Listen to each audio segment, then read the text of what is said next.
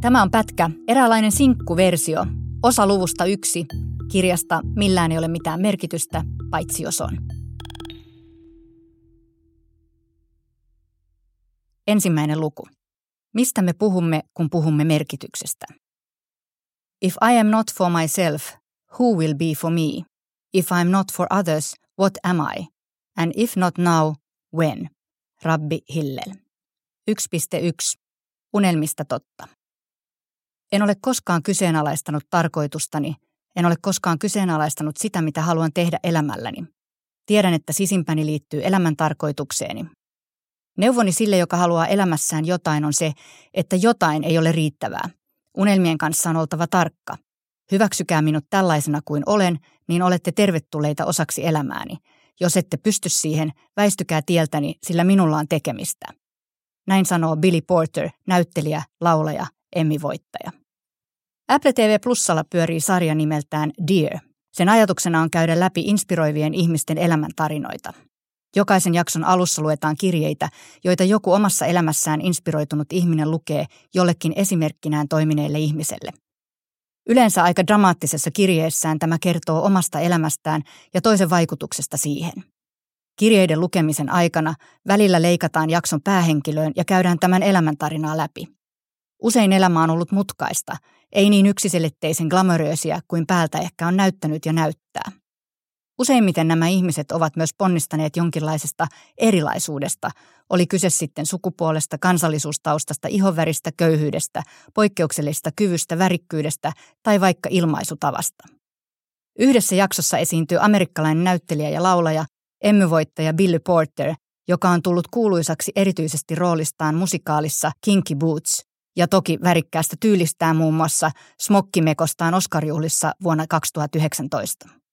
Porter toteaa, että jos muut eivät voi hyväksyä häntä sellaisena kuin hän on, on paras pysyä poissa tieltä. Porterille kirjeitä kirjoittaneet ovat itsekin kokeneet olevansa erilaisia, usein ei hyväksyttyjä sellaisena kuin ovat. Erityisen surullinen on tarina miehestä, joka kertoo kokeneensa aina olleensa erilainen kuin muut ja isälleen häpeäksi. Vuosikausien kärsimysten sekä itsensä kieltämisen ja inhoamisen jälkeen tämä kuuli Kinky Bootsin soundtrackilta Billy Porterin laulavan laulua I'm not my father's son, ja tästä muodostui elämän käännekohta. Sarja on merkittävä elämän tarkoituksen ja merkitysten näkökulmasta ainakin kahdella tavalla. Ensinnäkin siinä esiintyvät ihmiset ovat niitä, joita kutsumme menestyjiksi. Ihmisiä, joiden elämää hieman ehkä kateellisinakin, mutta erityisesti ihaillen ja inspiraatiota hakien katsomme ulkoapäin. On kiinnostavaa nähdä, kuinka elämänpolku ei olekaan niin selkeä ja siisti kuin miltä tarina jälkeenpäin kuulostaa. Vaikka Billy Porter sanoo, ettei ole koskaan kyseenalaistanut tarkoitustaan, tulee selväksi, että päämäärätietoisuudesta huolimatta tämä on avautunut vasta pikkuhiljaa siihen täyteen loistoon, jota nyt edustaa. Sarja käy läpi hienosti ihmisille merkityksellisiä asioita ja työtä, jota on tehty niiden eteen. Kaiken takana on valtavasti työtä, jotta saavuttaa merkitystä ja kehittyy siinä, mitä haluaa tehdä. Polulla on kuoppia ja esteitä, mutta myös sattumia ja onnea. Toisekseen sarja on merkityksellinen siitä näkökulmasta, mikä on ihmisen merkitys muille ja millaisen jäljen jättää kulkiessaan. Sitä ei, vaikka yrittäisi, pystykään ehkä hallitsemaan kuten toivoisi. Lopulta nämä ihmiset ovat meille erityisen merkityksellisiä siksi, että he ovat osanneet olla omia itsejään ja sosiaalisesta paineesta ja odotuksista sekä ennakkoluuloista ja väkivallastakin huolimatta pystyneet löytämään sisältään jotain sellaista, jota ylläpitämällä ja johon turvautumalla elämällä on ollut tarkoitusta ja merkitystä itselle. Esimerkit ovat meille tärkeitä suunnistaessamme itse joskus sumuisessa purpose maastossa. Samalla tavalla esimerkit ovat tärkeitä myös yrityksille. Katselemme helposti kadehtien ja ihaillen ruotsalaisia. Näillä on Ikea, Hennes ja Maurits, Abba, Spotify, Roxette, Avicii ja Volvo. Samaan aikaan suomalainen viritti kellarissa kitaraansa ja harrasti vähän erikoista idän kauppaa. Meiltä puuttuivat inspiroivat esimerkit. Toki oli Nokia, mutta se tuntui massiiviselta korporaatiolta ja menestyvät yritykset lähinnä yrittivät kiinnittyä Nokian menestyksen vanaveteen toimimalla alihankkijoina. Nyt meillä on Supercell, Volt, Rovio, Vincit, Reaktor, Smartly, Marimekko ja kultaa jääkiekon MM-kisoista tänä vuonna. Me voimme kulkea Tokion kaduilla Marimekon lippulaivaliikkeen ohi, katsoa kuinka vieruskaveri pelaa Supercellin peliä kännykällään ja vaikka vielä emme volttaa nykissä, köpiksessä jo saamme ruokaa suomalaisperustajien sovelluksella. Unelmista voi tulla totta, mutta ensin on osattava unelmoida. Autoit tekemään unelmistani totta, toteaa eräs kirjeen kirjoittaja Billy Porterille. Silti on muistettava, että vaikka Billy Porter vaikuttaa ilahduttavan vahvalta ihmiseltä, joka uskaltaa laittaa koko persoonansa peliin ja elää merkityksellistä elämää, vaikuttaa häneenkin se sosiaalinen konteksti, jossa hän elää. Kesti 14 vuotta, että Porter uskalsi kertoa olevansa HIV-positiivinen. Sosiaalinen paine, tuomitseminen, pelko ja paine vaikuttavat meistä vahvimpaankin enemmän kuin luulisi. Se voi ohjata hakemaan merkitystäkin väärästä suunnasta. Jakaessaan salaisuutensa vuosikausien peittelyn jälkeen, Porter kokee sen tuovan merkitystä elämälleen ja toivottavasti myös muiden elämälle. Hän sanoo, It's time to put my big boy pants on and talk. Merkitykselliseen elämään ei usein synnytä, merkitys pitää itse rakentaa. Mistä kaikesta siis puhumme, kun puhumme tarkoituksesta ja merkityksestä? 1.2. Palvonnasta palveluun. Tämän ajan suuri kertomus on se, kuinka me pystymme löytämään tarkoituksen kunnioittamalla kokonaisuutta. Elämällä on itseisarvo sinänsä, oli kyse sitten ihmisestä, eläimestä tai luonnosta, sillä on arvo, jota ei voi mitata rakennetun yhteiskunnan mittareilla, vaikka yritys onkin ollut kova. Niin luonnon kuin eläinten arvo on ollut myytävissä inhimillisen kulutusyhteiskunnan ylläpitämiseksi. Seuraukset ovat nähtävissä. Koronapandemiakin on herättävä varoitus siitä, kuinka eläimen elämään liittyvällä piittaamattomuudella voi olla arvaamattomia seurauksia. Teollinen lihatuotanto on kestämättömällä tasolla ja ilmastokriisi huutaa akuutteja toimia. Ihminenkin uupuu, kun on enemmän yhteydessä influenssereihin kuin itseensä. Siinä missä filosofia ja miksei psykologiakin aikaisemmin perehtyy hyvän elämän elämiseen ja määrittelyyn, tuntuu se nyt sotkeutuvan epämääräisen liukkaan tietoisuuden hahmottamiseen ja robottien oikeusturvaan. Siinä missä aikaisemmin tunnuimme tarvitsevan tarkoituksen elämälle jostain itsemme yläpuolelta, tuntuu siltä, että nyt me työnnymme vain syvemmälle omaan napaan sitä etsiessämme. Samalla kun yritykset puhuvat tarkoituksesta ja vastuusta, se tuntuu karkaavan yksittäisen ihmisen elämästä yhä kauemmas. Tai se muodostuu maksimaalisesta omasta hyvinvoinnista, toksisten ihmisten poistamisesta omasta elämästä, sisäänpäin kääntymisestä. Uskon, että meillä on toisenkinlainen mahdollisuus. Vuonna 2019 ilmastoaktivisti Greta Thunberg, silloin 16-vuotiaana, kertoi Twitterissä oman elämänsä merkityksestä. Before I started school striking, I had no energy, no friends, and I didn't speak to anyone. I just sat alone at home with an eating disorder. All of that is gone now, since I have found a meaning in a world that sometimes seems shallow and meaningless to so many people. Karkeasti ottaen, elämän tarkoitukseen liittyvää viitekehystä voidaan hahmottaa kolmella tarinallisella vaiheella. Uskontotarina, tiedetarina ja vuorovaikutustarina. 1. Tarkoitus tulee ylhäältä. Tietämätöntä ihmistä hallitaan ylhäältä. Liittyessään yhteisöksi ihminen tai yhteisöä hallitseva tarvitsi sääntöjä. Moraalikäsityksen ja syyn toimia tavalla, joka on jollain lailla hyödyksi yhteisölle. Uskonto antoi siihen viitekehyksen. Samalla ihmisen sisäsyntyinen tarve ajatella olevansa jotain muuta kuin vain vähän viisaampi eläin, joka syntyy ja kuolee lyhyen elämänsä jälkeen, suorastaan vaati tarinaa, joka luo merkitystä. Uskonto on fantastinen viitekehys molempiin. Yhteisöille syntyi säännöt, jotka tulivat Jumalalta, jota maan päällä edusti joukko Jumalan armosta vallan saaneita. Sääntöjä noudattaen pysyi jonkinlainen järjestys ja kontrolli. Usko tuon puoleiseen taas teki elämän vastoinkäymisistä merkityksellisiä. Kärsi, kärsi, niin korkeimman kruunun saat. Ja kurjasta lyhyestä elämästä pelkän sivujuonteen varsinaiseen palkintoon, taivaspaikkaan. Elämän tarkoitus oli palvoa ja palvella Jumalaa tai Jumalia. Kun uskoi, palkittiin. Eletyn elämän epäoikeudenmukaisuudet oikaistiin viimeistään kuoleman jälkeen. Muiden ihmisten palveleminen ja auttaminen olivat välineitä Jumalan palvonnassa. Noudattamalla sääntöjä ihminen saattoi olla luottavainen siitä, että lopussa kiitos seisoo. Luonnonilmiöt olivat rangaistuksia tai palkintoja, ja sattumanvaraisuus väistyy jumalallisen suunnitelman tieltä. Uskontotarina oli ja on edelleen voimakkaan yhteisöllinen, sääntökeskeinen, joustamaton ja hierarkkinen. Olemme rakentaneet kuin huomaamatta myös organisaatiomme tällaisen ajattelumallin ja ihmiskäsityksen perusteella. Johtaja johtaa korkealta ja kovaa, muut palvelevat ja saavat siitä joko keppiä tai porkkanaa. Samaa palvonnan ihannetta liittyy autoritäärisiin kulttuureihin. Diktaattorin valta tulee jumalallisesti ylhäältä, se on ehdotonta ja viisasta, silloinkin kun se ei arkijärjellä siltä näytä. Tämän tarinan ylläpitäminen on yhä vaikeampaa maailmassa, jossa uusi viestintäteknologia on aiheuttanut valtavan murroksen. Kun älypuhelin muutti 2010-luvulla tapamme kommunikoida, se disruptoi samalla tiedon, hierarkiat, politiikan vallan, läpinäkyvyyden, julkisen keskustelun, arjen kulttuurin, bisnesmallit, ansaintalogiikan ja sen, miten yritykset ja organisaatiot voivat ylipäänsä toimia maailmassa. Älypuhelin teki meistä voimakkaita, verkottuneita ja aktiivisia toimijoita, joihin on yhä vaikeampi vaikuttaa ylhäältä. Globaalin pandemian aikana seuraamme toimia eri puolilla maailmaa live-lähetyksen tavoin.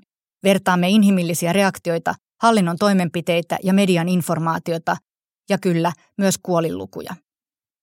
Kun kohtaamme väkivaltaa, oli sen käyttäjä sitten viranomainen tai kansalainen, me olemme paikalla kännykkäkameran ja sosiaalisen median kanssa.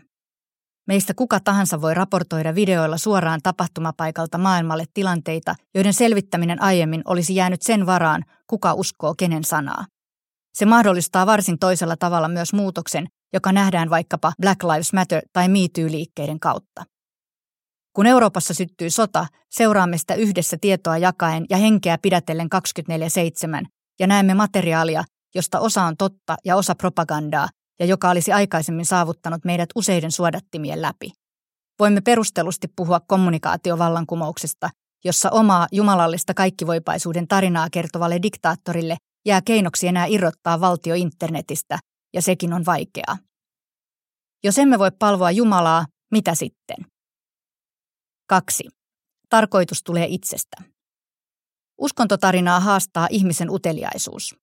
Ensin rinnalle ja lopulta monella tavalla tilalle tuli tutkimus ja tiede, joka yksitellen selvitti ja edelleen selvittää ilmiöiden todellisia syitä. Nainen ei syntynytkään miehen kylkiluusta, lampaan uhraamisella ei vältytäkään kuivuudelta ja maapallo ei olekaan kaiken keskiössä oleva pannukakku. Ihminen muuttui pieneksi, mitättömäksi ja merkityksettömäksi. Filosofi Thomas Nagelia siteeraten, We are tiny specks in the infinite vastness of the universe. Elämä itse muuttui palkinnoksi ja siitä pitää ottaa kaikki irti. Jos tuon puoleista ei olekaan, elämän merkitys ei ole sääntöjen noudattaminen, jotta taivaan portilla pääsee oikeasta ovesta sisään. Elämän merkitys pitäisikin löytää tässä ja nyt. Kello tikittää. Palvelemalla muita ei osoitakaan palvovansa jotain ylhäältä tarkastelevaa, joka muodostaa tarkoituksen, josta saa palkinnon. Filosofi Frank Martela väittää, että ihminen ei varsinaisesti edes kyseenalaistanut elämän tarkoitusta, ja koko terminologia syntyi vasta uskontotarinan rapauduttua, tieteen avatessa silmät elämän sattumavaraisuudelle ja pienuudelle. Tämän tulkinnan mukaan elämän tarkoituksen hakeminen ei olisikaan sisäsyntyistä, vaan reaktio tälle absurdiudelle, jonka kohtasimme ja kohtaamme päivittäin. Viite Frank Martela A Wonderful Life. Ihminen ajattelevana olentona haluaa ajatella olevansa merkityksellinen. Universumin mittakaavassa varsin mitättömän elämän sietämisen saati onnellisuuden edellytyksenä tuntuu olevan oma merkityksellisyyden tunne. Martela kuvaa tätä tunnetta kolmella tavalla. Elämä tuntuu yksi, merkityksettömältä, kaksi, väliaikaiselta, kolme, kaikki sen arvot ja tavoitteet tuntuvat sattumavaraisilta. Viite Frank Martela A Wonderful Life. Vaikka kaikki elävät tässä samassa absurdiudessa, silti jotkut löytävät merkitystä elämäänsä jopa todella rankoissa olosuhteissa, kuten vaikkapa Viktor Frankl keskitysleirillä. Mikä tämän salaisuus on? Yhä useampi meistä ajattelee, että elämän tavoitteet ja arvot ovat yksilöllisiä ja jokainen voi valita vähän kuin buffeepöydästä, mikä sopii itselle. Houkuttelevuudesta huolimatta tämä on huolestuttavaa, sillä jos kaikki arvot ja tavoitteet ovat yksilöllisiä, silloin millään tekemisellä ei ole sen enempää arvoa kuin jollain toisella. Päädymme siis helposti ajatukseen, millään ei ole mitään merkitystä paitsi minulla ja omalla elämälläni. Oman elämän onnellisuuden maksimoinnilla. Tiedetarina on voimakkaan yksilökeskeinen. Friedrich Nietzsche totesi kirjassaan The Joyful Science vuodelta 1882, God is dead, God remains dead, and we have killed him, ja jatkaa, Must we ourselves not become gods simply to appear worthy of it? Ryhdyimme jumaliksi Jumalan paikalle, aloimme palvoa yksilöä, eli itseä. Käristetysti voi sanoa, että osa meistä jahtaa titteleitä ja mammonaa, kun osa taas downshiftaa joogaa ja meditoi sekä pyrkii löytämään itsensä ja mielenrauhan. Molemmat tavoitteet ovat itsekeskeisiä, mutta eivät vain sisältä ohjautuvia. Tässä välissä on onneksi monta maailmaa ja elämäntyyliä. Oleellisin havainto on kuitenkin se, että riippuen omasta elinpiiristämme tai kuplastamme, kuten nykyään on muotia sanoa, me arvotamme asioita eri tavoin. Sitä kautta myös elämämme merkitykselliset asiat ja tarkoitus saavat erilaisen tulkinnan. Todellisuudessa me saatamme olla siellä elämänarvojen buffeepöydässä, mutta ehkä eri laivoilla. Uutterasta oman navan ympärillä pyörimisestä huolimatta elämän absurdius tuntuu edelleen pysyvältä tilalta. Psykologinen tutkimus on todentanut, että ihmiset, jotka ovat sitoutuneimpia maksimoimaan oman onnellisuutensa, ovat niitä, jotka pystyvät vähiten nauttimaan elämästä. Keskittyminen vain omaan henkilökohtaiseen onnellisuuteen taas rikkoo sosiaalisia suhteita, jotka ovat todellinen onnellisuuden lähde. Viite Frank Martela A Wonderful Life. Yksilöpsykologian kehittäjä, itävaltalainen ja Freudin aikalainen psykiatri Alfred Adler toteaa, että ajatus siitä, että löydämme ensin merkityksen jostain sisimmästämme, jonka jälkeen olemme valmiita maailmaan sen kanssa, on väärinkäsitys. Yhteys muihin saa oman elämän tuntumaan merkitykselliseltä.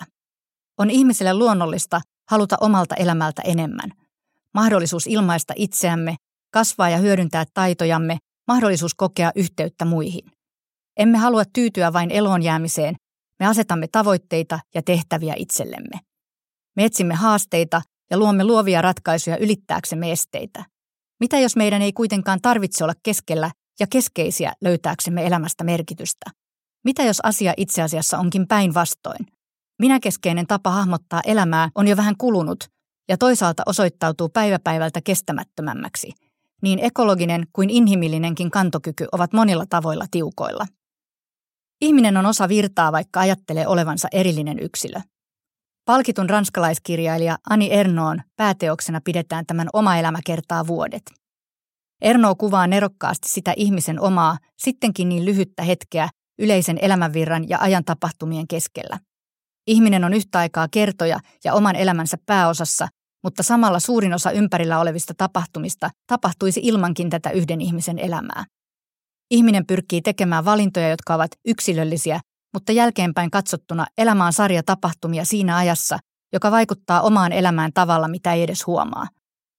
Yhteisyys koostuu kaikkien omista pienistä tarinoista muodostaen virran, joka vie. Elämän suunta on sattumaa ja suhdetta muihin ja muuhun. Hänen elämänsä on erityinen, mutta se sulautuu osaksi oman sukupolven liikehdintää, Erno kirjoittaa. Tullaan kolmanteen ja vielä nupullaan olevaan tarinaan, jota itse kutsun vuorovaikutustarinaksi. Kolme. Tarkoitus tulee olemalla aktiivinen osa kokonaisuutta. Tämän ajan suuri kertomus on laajempi yhteys kaikkeen. Ihminen ei ole mitätön, mutta ei myöskään kaikkivaltias. Ihmistä ei ohjaa ylempänä oleva Jumala, mutta ei myöskään pelkkä tieto ja tiede. Ihminen ei keskity vain itseensä, vaan nostaa päänsä ja katselee sivuilleen. Maailma ei pelastu uskonnolla eikä tieteellä, ei Jumalan avulla eikä vain omin voimin. Se pelastuu sillä, että me ymmärrämme osamme laajemmassa yhteydessä ja toimimme sen puitteissa. Ihminen on osa yhteisöä, yhteiskuntaa, luontoa ja universumia. Se vaikuttaa ja vaikuttuu. Me emme ole ainoastaan ympäristömme vaikutuksen alaisia, vaan osa ympäristöä. Ajatuksemme ja reaktiomme ovat sen yhteiskunnan arvojen mukaisia, jossa me itse olemme osallisina ja jota itse teoillamme muutamme. Olen kuullut epäilyjä siitä, että ihminen voisi löytää elämälle enää syvempää tarkoitusta, koska tiede on tuhonnut uskontotarinan. Henkinen kokemus ylimaallisesta, itseä ylempänä olevasta olisi tämän ajattelumallin mukaan välttämätön edellytys merkitykselle. En itse usko siihen. Olemme siirtyneet itseämme ylemmän palvomisesta itsemme ja osaamisemme palvontaan, mutta nyt on aika siirtyä palvelemaan jotain muuta. Aikamme suuri kertomus on vastuullisuus ja vuorovaikutus. Ei ylempi, ei omanapa, vaan laajempi yhteys sosiaalisesti, käsittäen koko luonnon ja ekosysteemin. Nobelisti Robert William Fogelin mielestä elämme parhaillaan keskellä neljättä suurta valaistumista, jota määrittelee kiinnostus henkisiin asioihin, kuten syvempään tarkoitukseen, tietoon ja yhteisöön materiaalisen maailman sijaan. Viite Emily Esfahani Smith, The Power of Meaning. Siirrymme palvonnasta palveluun. Tarkoituksen ei tarvitse olla yläpuolella, palvonta, vaan rinnalla, palvelu. Kaikki nämä kolme merkitystarinaa kulkevat edelleen lomittain ja rinnakkain. Modernissa maailmassa myös salaliittoteoriat noudattavat hienosti uskonnon juonenkäänteitä. Ne ovat riittävän epämääräisiä, ettei niitä voi todistaa vääräksi, ja ne perustuvat seurakuntaan, joka on uskossa ja pelastuu tämän uskonsa takia jonkinlaiselta maailmanlopulta. Edelleen me pyörimme itsemme ympärillä, retriiteissä ja self-help-hyllyllä, onko ihminen koskaan valmis. Samalla etsimme yhteyttä itseämme isompaan. Luonto ja siihen liittyvä vuorovaikutus ja yhteyden tunne on sekin, paitsi aktivistikokemus, myös hengellinen kokemus. Suuressa mittakaavassa olemme kuitenkin kulkemassa kohti laajemman yhteyden tarinaa. Mitä enemmän tiede avaa meille todellista tietoa asioista, sitä vaikeampaa on käyttää muuta luontoa, on kyse sitten eläimistä tai metsistä, vain välineellisellä asiana ihmisten hyväksi. Ja sitä välttämättömämpää on pitää kaikkea elämää, ei vain ihmisen elämää, pyhänä. Richard Powersin romaanissa Bewilderment leikitellään ajatuksella, että tekoälyn avulla voisimme päästä muiden elävien olentojen tietoisuuteen, kokemaan siis saman kuin nämä kokevat. Tarinan poika on eräänlainen miespuolinen Greta Thunberg, joka intohimoisesti ja väsymättä pyrkii herättämään ihmiset huomaamaan luontokadon ja tuhon ja toimimaan aktiivisesti sen estämiseksi. Kirjan mukaan tekoälyssä hyödyllisintä olisi se, että pääsisimme todella kokemaan, miltä tuntuu olla eläin, ja sitä kautta osaisimme ulottaa rakkauden ja elämän arvostamisen muihinkin eläinlajeihin kuin itseemme. Kaiken takana on rakkaus.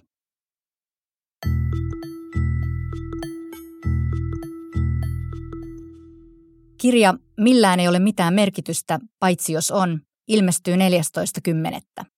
Tämä on kirja elämän ja työelämän merkityksestä ja tarkoituksesta ja kuinka ihmisinä, tiimeinä ja organisaatioina kurottaa sitä kohti.